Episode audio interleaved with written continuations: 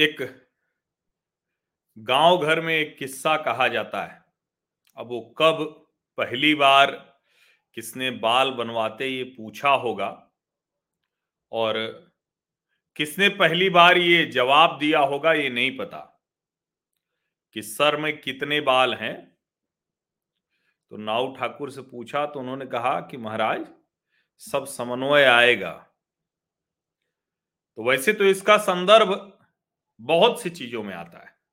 बहुत से ऐसे वाकये होते हैं, जिसमें यह संदर्भ आता है और बार बार आता है कि लोगों को पता होता है कि ये एक ऐसी चीज़ है जिसका अनुमान नहीं लगाया जा सकता, जिसकी गिनती नहीं की जा सकती। लेकिन यह भी सच है कि जब वो ज़मीन पर आ जाएगा तो उसके बाद खाली सर तो ये बताता है ना कि आखिर यहाँ क्या था।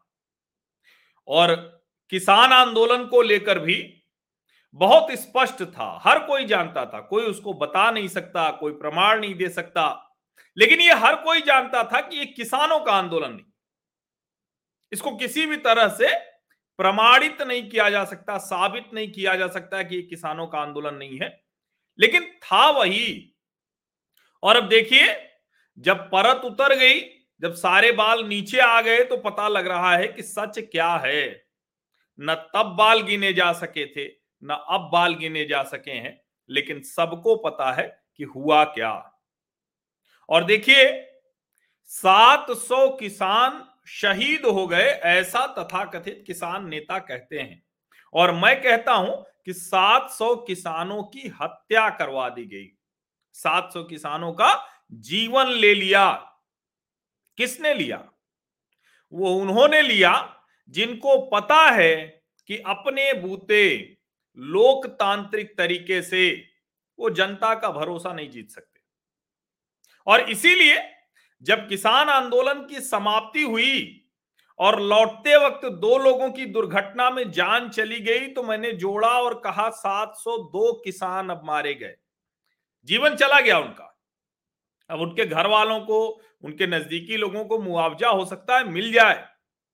लेकिन जिसका पति चला गया, जिसका बेटा चला गया, जिसका भाई चला गया, उसको वो लौट कर मिलेगा क्या किसी दो लाख, पाँच लाख के मुआवजे में?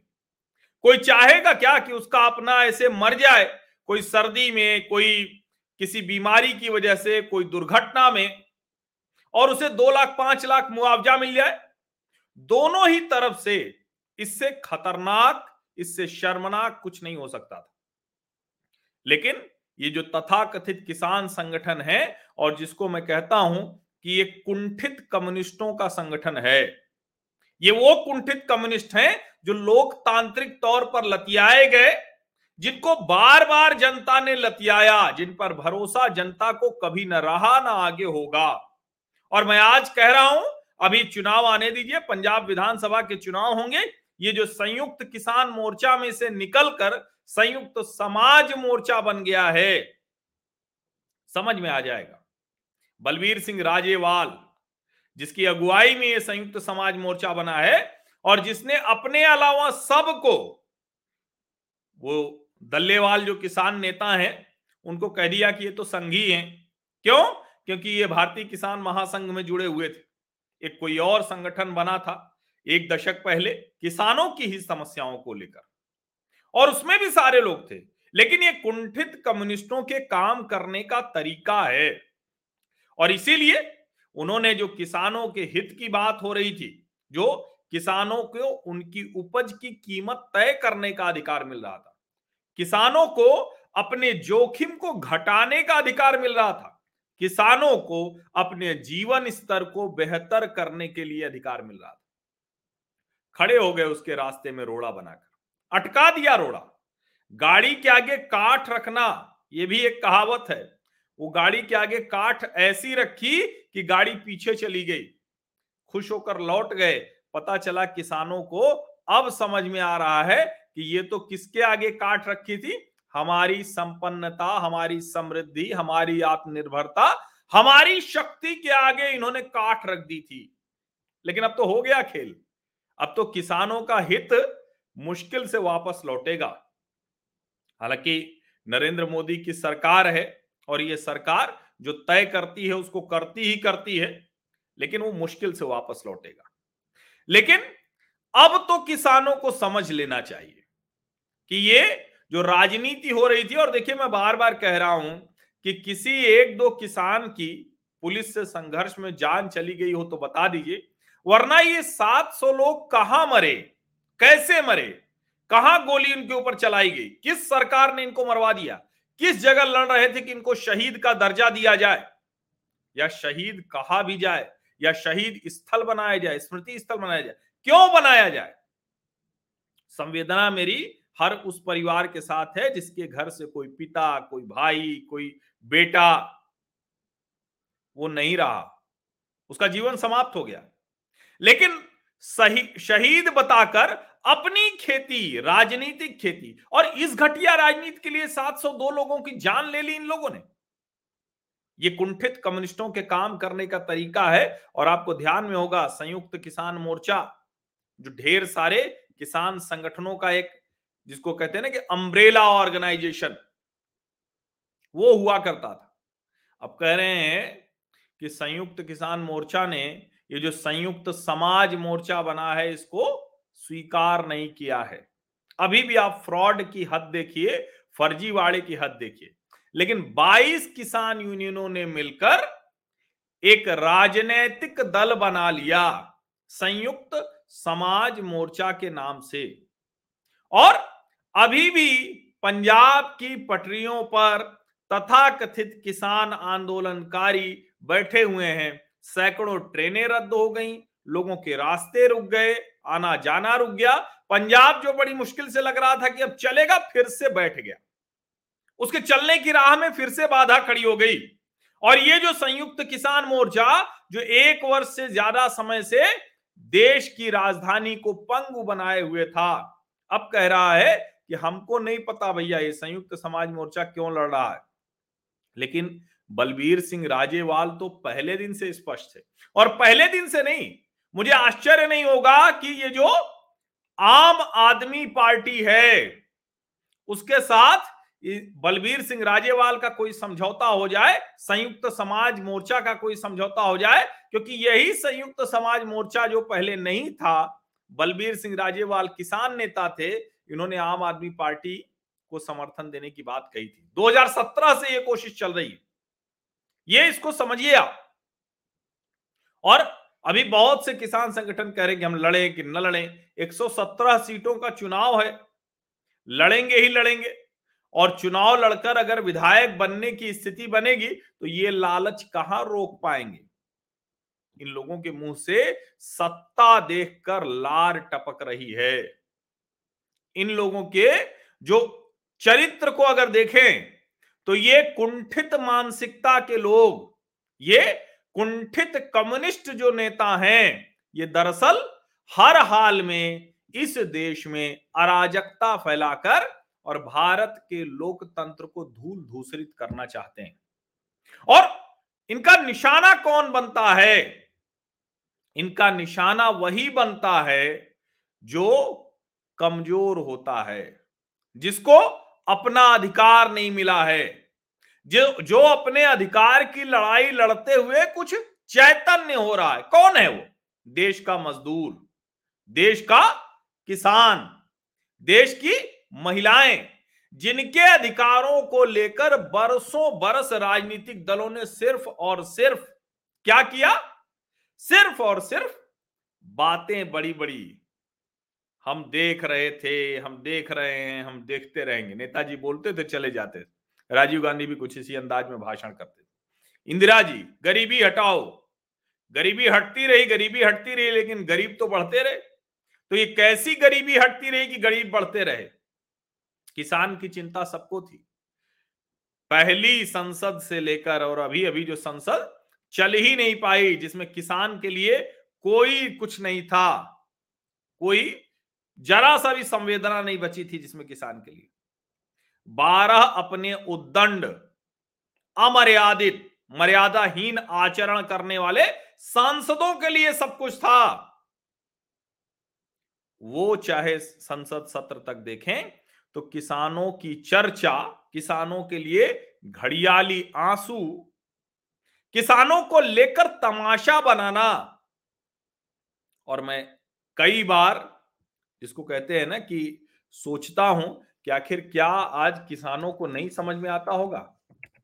आज क्या किसान नहीं समझ रहे होंगे कि ये जिस तरह की स्थितियाँ हैं, इसमें हमारा उपयोग कर लिया गया? और उपयोग क्या? दुरुपयोग कर लिया गया। ये जो तीनों किसान कानून वापस हुए, आखिर इससे किसका भला हुआ? क्या मिला किसानों को? किसान क्या लेकर गए?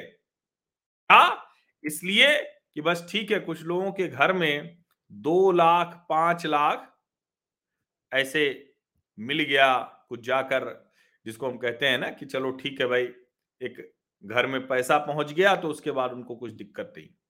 लेकिन घर का बच्चा चला गया, बड़ा चला गया, परिवार चला गया तो आप सोचिए ना क्या मिला किसानों को। किसानों को तो मिलने की बजाय उनका जो था वो चला गया, जीवन चला गया। अब मिल रहा है। पंजाब के किसानों को कुंठित कम्युनिस्ट, लोकतांत्रिक तौर पर लतियाए लोगों का एक समूह मिल रहा है, जो आपसे कह रहा है कि अच्छा ठीक है भाई, हमने 702 किसानों की जान ले ली। हमारी वजह से वो मर गए, लेकिन हम कह रहे हैं कि अब हमको वोट दे दो। अब हमको वोट दो, हमको विधायक बना दो। हम आपके लिए आगे लड़ाई लड़ेंगे। जरा सोचिए कि जो लोग इतने वर्षों से किसानों के नाम पर आंदोलन करते रहे, राजनीति करते रहे, आज तक एक भी भला न कर पाए, एक भी। और उसके बाद कह रहे हैं कि हमको विधायक बना दो। और मैंने कई वर्ष पहले, चार पाँच वर्ष पहले मैंने अब मैं कहता हूँ, मैं कवि तो हूँ नहीं, लेकिन मैंने कुछ पंक्तियाँ लिखी थी। और वो पंक्तियाँ मैंने सोचा था कि अब वो नहीं काम आएँगी, अब वो चली जाएगी, आर्काइव में चली जाएगी, संग्रहालय में चली जाएगी लेकिन सोचिए कि वही पंक्तियाँ फिर मेरे सामने आ गई। मैंने लिखा क्या था वो मैं पढ़ देता हूँ एक बार, और इसको सुनिए ज़रूर। और ये भले ही मैंने लिखा है लेकिन ये सबके मन की आवाज़ है। हर किसान के दुख, दर्द, पीड़ा को सामने रखता है। और मैं चाहूँगा कि इसको आप लोग सुने, देखें और पढ़ें। और ये सोचें कि ये जो किसान आंदोलन था, जिसकी परिणति 702 किसानों की अलग अलग वजहों से जान जाने के बाद 22 किसान जो संगठन है वो एक मोर्चा बना लेते हैं जो चुनाव लड़ेंगे। अरे भाई, राजनीतिक दल बनाने के लिए किसानों को मरवाने की ज़रूरत क्या थी? राजनीतिक दलों ने किसानों का खूब दुरुपयोग किया। लेकिन जीवन ले लेना, वो भी इस तरह से। अब ये पंक्तियाँ मैं पढ़ता हूँ, उसके बाद आप सोचिएगा। मैंने लिखा था चार वर्ष पहले, किसान कराहता ही अच्छा लगता है। किसान कर्ज के तले दबा ही अच्छा लगता है। किसान बर्बाद फ़सल दिखाता अच्छा लगता है। किसान गंदा दिखता ही अच्छा लगता है। किसान वोट बैंक बना अच्छा लगता है। किसान गरीब ही अच्छा लगता है। किसान फ़सल के भाव के लिए गिड़गिड़ाता ही अच्छा लगता है। किसान मैला कुचैला ही अच्छा लगता है। किसान चिंता करते बड़ा अच्छा लगता है। किसान कर्ज माफ़ी पर खुश होता अच्छा लगता है। किसान भूखा रहे, लेकिन अन्नदाता कहलाना ही अच्छा लगता है। किसान के मरने की खबर टीवी पर देखना अच्छा लगता है। किसान अपनी छवि के नीचे दबा अच्छा लगता है। किसान का खुद की पहचान भूल जाना ही अब बड़ा अच्छा लगता है। किसान याचक ही अच्छा लगता है। किसान कराहता ही अच्छा लगता है। किसान कर्ज के तले दबा ही अच्छा लगता है। चार वर्ष पहले मैंने लिखा था और मैं बार बार कहता हूँ कि मैं कविता तो हूँ नहीं, कविता करनी मुझे आती नहीं। लेकिन ये कुछ पंक्तियाँ थी, मैंने लिख डाला था। आज कल्पना करके सोचिए, साढ़े चार साल हो गए इन पंक्तियों को लिखे हुए मैंने, जून 2017 में लिखी थी ये पंक्तियाँ। आज भी जस की तस हैं, किसान सिर्फ़ और सिर्फ़ लोगों की राजनीति, वो भी इतनी घटिया राजनीति, इतनी घटिया राजनीति, शर्म नहीं आती इन लोगों को। और क्या हासिल हुआ? पंजाब विधानसभा के चुनाव में एक पार्टी बन गई। पहले भी चढ़ूनी पार्टी बना के लड़ रहे हैं। गुरुनाम चढ़ूनी, इतनी भारतीय किसान यूनियन हो गई है अलग अलग नामों से ना, कि आपके लिए अकल्पनीय होगा कि नेता पहले किसानों का भला करते थे। अब देश में करीब पाँच सौ किसान संगठन है जो किसानों को एकदम शीर्ष पर पहुंचाना चाहते हैं। लेकिन उनसे पूछो कि क्या कोई एक किसान, दो किसान, दस किसानों का समूह, पचास किसानों का समूह, सौ किसानों का समूह? कोई एक किसी संगठन ने तैयार किया क्या? किसी एक किसान संगठन ने ऐसे सौ किसानों का समूह तैयार किया हो कि देखिए, ये वो सौ किसान हैं जिनको हमने कहा कि ऐसे खेती करेंगे। और खेती की जो उपज आएगी, फ़सल जो लहलाएगी, तैयार होगी उसको हम अपनी शर्तों पर, अपनी कीमत पर बाज़ार में बेचेंगे। जैसे कोई उद्योगपति बेचता है, जैसे कोई अपनी सेवाएँ देता है, लेकिन ना, किसान को तो एमएसपी के भ्रमजाल में फंसाए रखना है। किसान को तो न्यूनतम समर्थन पर ज़िंदा रखना है और बाज़ार न्यूनतम समर्थन के भी नीचे जाएगा, लेकिन कहेंगे कि ना, सभी फ़सलों के लिए एमएसपी का कानून बना दो। कितना शर्मनाक व्यवहार कर रहे तथाकथित किसान नेता। जिस एमएसपी पर आज भी फ़सल नहीं बिक पाती, जिस एमएसपी से नीचे बाज़ार तैयार हो जाता है। लेकिन अगर एक बार किसान इस एमएसपी के जंजाल से, दुष्चक्र से, जैसे गरीबी का दुष्चक्र है ना, वैसे ही एमएसपी का दुष्चक्र है। और जब तक ये चलता रहेगा, आप यकीन मानिए, देश के किसानों की स्थिति कभी ठीक नहीं हो सकती। मेरी ये लिखी हुई पंक्तियाँ हमेशा लगा, जिसको कहते हैं ना कि आप बिना किसी कॉमा फुल स्टॉप के, कोई अर्धविराम पूर्ण विराम किसी पॉज की ज़रूरत नहीं, इसको जस का तस उतार देंगे, यही किसानों पर फिट हो जाएगा। ये कितनी गंभीर बात है। देश का किसान, कहते हैं ना, भारत कृषि प्रधान देश है सुनते सुनते थक गए। और जो प्रधान जी हैं कृषि वाले, वो बेचारे कितने परेशान हैं, उनका हाल वही है जो मैंने अपनी पंक्तियों में लिखा। और भारत में कृषि प्रधान देश में पंजाब है जहाँ के किसान बड़े शानदार खेती करते हैं। तो क्या हुआ भैया? उनकी स्थिति यह है कि अगर तरक्की के लिहाज से देखें तो बिहार से पैरामीटर पर नीचे जा रहे हैं। यह आपको भ्रम दिखता है। ये यूपी, बिहार से धान और गेहूँ खरीद के सस्ते में और यहाँ एमएसपी पे बेच के आप कल्पना कीजिए, कौन सी परंपरा कौन सी ऐसी घटिया मानसिकता को बढ़ा दिया गया इसमें? खेती की परंपरा बन गई।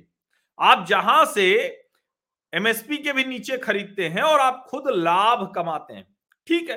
अगर किसी ने अपने गाँव के आसपास, अपने घर के आसपास एमएसपी के नीचे बेचा तो ठीक है। लेकिन कोई दूसरे राज्य में जा रहा है सिर्फ़ इसलिए कि वहाँ बेचेंगे, अपने राज्य में एमएसपी पर बिकवा लेंगे और कहेंगे कि एमएसपी पंजाब के किसानों को मिलती है, इसलिए पंजाब का किसान खुशहाल इससे बड़ा फ्रॉड फर्जीवाड़ा कुछ है क्या देश में? और जब ये फर्जीवाड़ा होता है तो उसके बाद आपको डिज़ाइनर ट्रैक्टर दिखते हैं, तब उसके बाद आपको कनाडा का पैसा दिखता है, तब उसके बाद आपको कुंठित कम्युनिस्टों का ये रुदन दिखता है, तब उसके बाद आपको किसानों के नाम पर क्रंदन दिखता है, जिसका नुकसान किसको होता है? किसानों को ही होता है। और आज ये मैंने बहुत पहले कहा था मैं हमेशा आपसे एक बात कहता हूँ कि देखिए, मेरी बात को आप यकीन मानिए या ना मानिए, लेकिन हमेशा अपने आसपास देख लीजिए, किसान से पूछ लीजिए। और एक चीज़ और मैं कहता हूँ कि फॉलो अप अगर कोई किसी स्टोरी की नहीं करता है, चाहे वो रिपोर्टर हो, चाहे विश्लेषक हो, अपनी बात की भूल गए, फिर आगे कुछ कहा, फिर भूल गए, छोड़ते चले गए। ऐसे लोग जानते हैं कौन होते हैं? ऐसे लोग वो होते हैं जो किसी भी विषय पर गंभीरता से न अध्ययन करते हैं, न विश्लेषण करते हैं, न तथ्य देखते हैं और जब तथ्य ही नहीं होगा तो तर्क क्या करेंगे? तो वो कुतर्क करते हैं, कुतर्क करके आगे निकल जाते हैं। लेकिन मैं जवाब से कहता हूँ कि ये सबसे जागरूक लोगों का समूह है जो मेरा सामाजिक परिवार है तो मैं इस बात का ध्यान रखता हूँ कि आज मैं कोई बात कह रहा हूँ और अगर एक दिन, दो दिन, दस दिन, दस महीने या दस साल बाद भी लगेगा मुझे कि मैंने गलत बोला था तो उसको सुधारूँगा और ठीक बोल रहा हूँ तो आपको बताऊँगा। मैंने आपसे तब भी कहा था कि इस किसान आंदोलन में किसान नहीं है, किसान फंसा हुआ है। इस किसान आंदोलन की अगुवाई कुंठित कम्युनिस्ट नेता कर रहे हैं और कम्युनिस्टों का देश पर, जिसको कहते हैं ना कि कभी कोई न स्नेह रहा, न कुछ भी रहा, कभी नहीं रहा।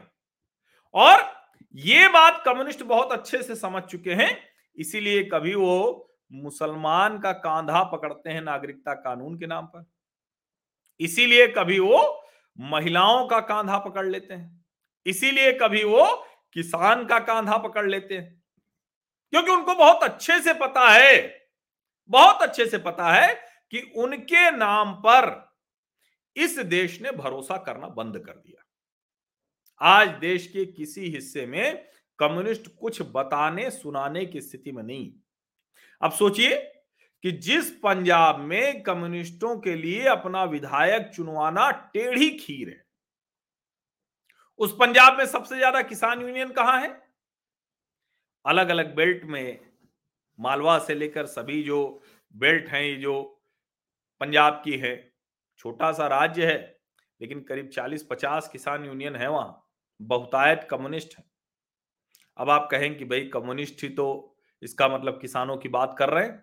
हाँ इतनी किसानों की बात कर रहे हैं कि किसान वहाँ मुफ़्त बिजली, किसान वहाँ जो दलित किसान है उनको ज़मीन भी नहीं, किसान वहाँ उनको सस्ता लेबर नहीं चाहिए तो बिहार से लेबर चाहिए, उत्तर प्रदेश से लेबर चाहिए।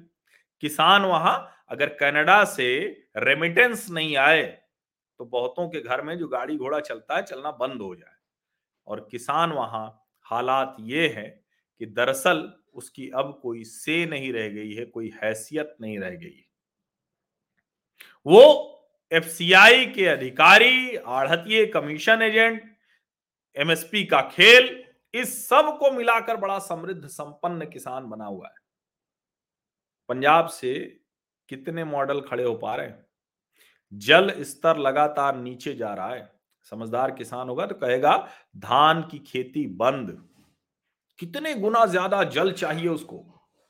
कितना ज़्यादा चाहिए? और जब उतने की ज़रूरत नहीं है तो क्यों चाहिए?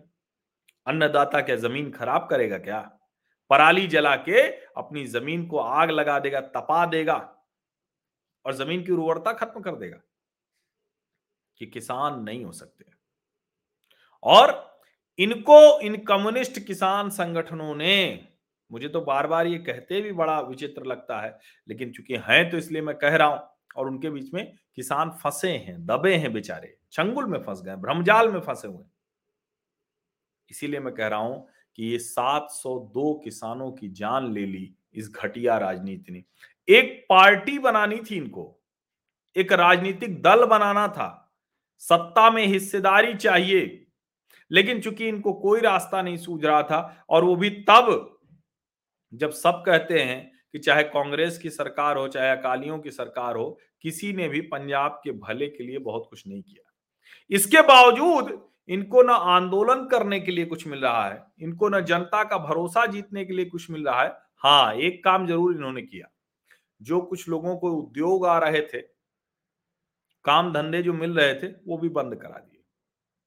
करीब करीब एक एक साल तक जिस तरह से पटरियों पर बैठना, हाईवेज बंद करना, टोल बंद कर देना, सारा माहौल खराब कर दिया, दूषित कर दिया। दरअसल ये पंजाब के पापी हैं ये। इन्होंने इतना बड़ा पाप किया है। देश विरोधी भावनाएँ भड़का दी हिंदू सिख विभाजन करा दिया बेअदबी के नाम पर तमाशा करा दिया। पता चल गया कि कपूरथला में तो बेअदबी भी नहीं हुई। अब अमृतसर में भी क्या हुआ? वो ज़िंदा रहता तो पता चल जाता। लेकिन उसको तो पीट पीट कर मार दिया गया। कपूरथला में उसके बाद हो गया, अब एक ग्रंथी गिरफ़्तार हुआ है। ग्रंथी पहले से क्रिमिनल रिकॉर्ड रहे उसका। ऐसा आदमी कैसे ग्रंथी हो सकता है? क्यों ग्रंथी हो सकता है? और ऐसा व्यक्ति अगर ग्रंथी रहेगा तो कल को किसी को भी किस तरह से वो, किस तरह से? किसी बात पर, बिना बात के, कैसे वो किसी को अपमानित कर देगा, कलंकित कर देगा, उसे कोई जानता है क्या? जो लोग गुरुद्वार जा रहे हैं, गुरु ग्रंथ साहिब को पूजने जा रहे हैं, मत्था टेकने जा रहे हैं। मुझे बहुत से लोगों ने कहा कि पंजाब में संदेश घूमने लगे हैं। और ये बड़ा खतरनाक है कि जिनके सर पर पगड़ी नहीं है, वो गुरुद्वारे जाते हुए सोचें, बचें। अभी के माहौल में तो बचें। बहुत खतरनाक है ये। मैं बार बार कहता हूँ कि गुरुद्वारे किसी एक की, जिसको कहते हैं ना कि वो हम सब की साझा विरासत है, किसी एक के घर की ज़मीन थोड़ी जमींदारी नहीं है ना गुरुद्वारा। गुरु स्थान पे जाना, गुरु ग्रंथ साहिब के सामने मत्था टेकना, ये किसी की ठेकेदारी नहीं हो सकती। लेकिन ये करने की कोशिश की जा रही कोशिश की जा रही तो आप इसको जरा ध्यान से देखिए कहाँ से कहाँ तक पहुँचे हैं। कहाँ से कहाँ तक पहुँच गए। अब पंजाब के लोगों को तय करना पड़ेगा।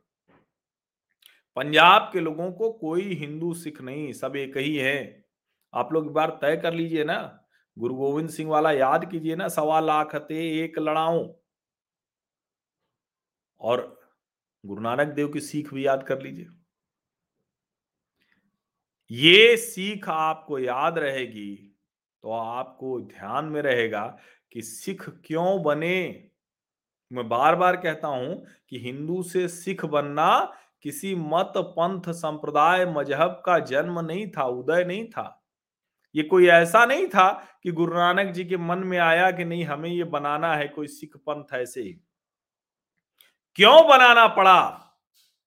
और आज पंजाब जिन स्थितियों में है, उसमें क्या, कैसे आपको पंजाब को बाहर लाने के लिए क्या करना है, ये सोचिए। नहीं तो जो लोग 702 किसानों की जान ले सकते हैं, वो कुछ भी कर सकते हैं। उनके लिए पंजाब का कोई मतलब नहीं है, हिंदुस्तान का कोई मतलब नहीं है। ये आप इसको समझिए बहुत अच्छे से। ये बहुत ज़रूरी है समझना। बहुत ज़रूरी है समझना। क्योंकि अगर आप इस बात को नहीं समझेंगे, और मैं एक बात बार बार कहता हूँ कि देखिए, जिन्होंने गलत किया उनके खिलाफ बोलते वक्त भी अगर आपकी ज़ुबान कांपने लगे तो आप फिर अंदर से कुछ गड़बड़ है। ये थोड़ी सी बेईमानी हो जाएगी। लेकिन विभाजन के लिए अगर आप चिल्लाने लगे तो ये और बड़ी बेईमानी है। ये और बड़ी बेईमानी है। उस बेईमानी की तरफ़ हम न जाने देंगे। संयुक्त समाज मोर्चा बन गया 22 किसान संगठनों ने कहा, हम चुनाव लड़ेंगे, लड़ने दीजिए। लेकिन हम पंजाब के लोग, पंजाब के जो घटिया राजनीति हुई इन किसान संगठनों का जैसे बालों की गिनती नहीं हो सकती थी, न सर पे न गिरने के बाद। वैसे ही इन कम्युनिस्टों के चरित्र के बारे में कोई अनुमान लगाना कठिन नहीं था, वो उसी तरह से था। लेकिन फिर भी जिन राजनीतिक दलों ने इस आंदोलन को बढ़ावा दिया, वो पंजाब का नेतृत्व करने के योग्य नहीं है। वो पंजाब की जिसको हम बार बार कहते हैं ना कि गुरुओं की भूमि है, पंच नद। पाँच नदियों का प्रदेश है पंज आब उस पंजाब में अगर इस तरह की बात चले, अगर इस तरह से विमर्श खड़ा हो जाए, अगर इस तरह से गुरुद्वारे में लोगों को पीट पीट कर मार डाला जाए, भूखा, मानसिक तौर पर बहुत मज़बूत व्यक्ति नहीं था। ऐसे कर दिया जाए तो आप समझिए कि पंजाब कहाँ तक चला गया है। कुंठित कम्युनिस्टों ने कहाँ तक पहुँचा दिया है? खालिस्तानियों ने कहाँ तक पहुँचा दिया है? आईएसआई की साजिश कितनी कामयाब हो गई है? तय करिए ना। गुरु की सीख एकदम भूल गए आप लोग। एकदम ही आपके मन मस्तिष्क से सब उतर गया है। क्या हो गया? नशा इतना हावी हो गया क्या? नशे का कारोबार, नशा और उसके साथ जुड़ी हुई दूसरी विकृतियाँ आपके मन में इतना घर कर गई। होले लुइया करके आप पंजाब को बचाएँगे। बर्बाद हो रहा है पंजाब। आपने देख लिया आपके नाम पर क्या क्या हुआ। अब इस बात को समझिए। आपके लिए अवसर आ रहा है। सबसे बड़ा अवसर होता है। लोकतंत्र का सबसे बड़ा पर्व होता है।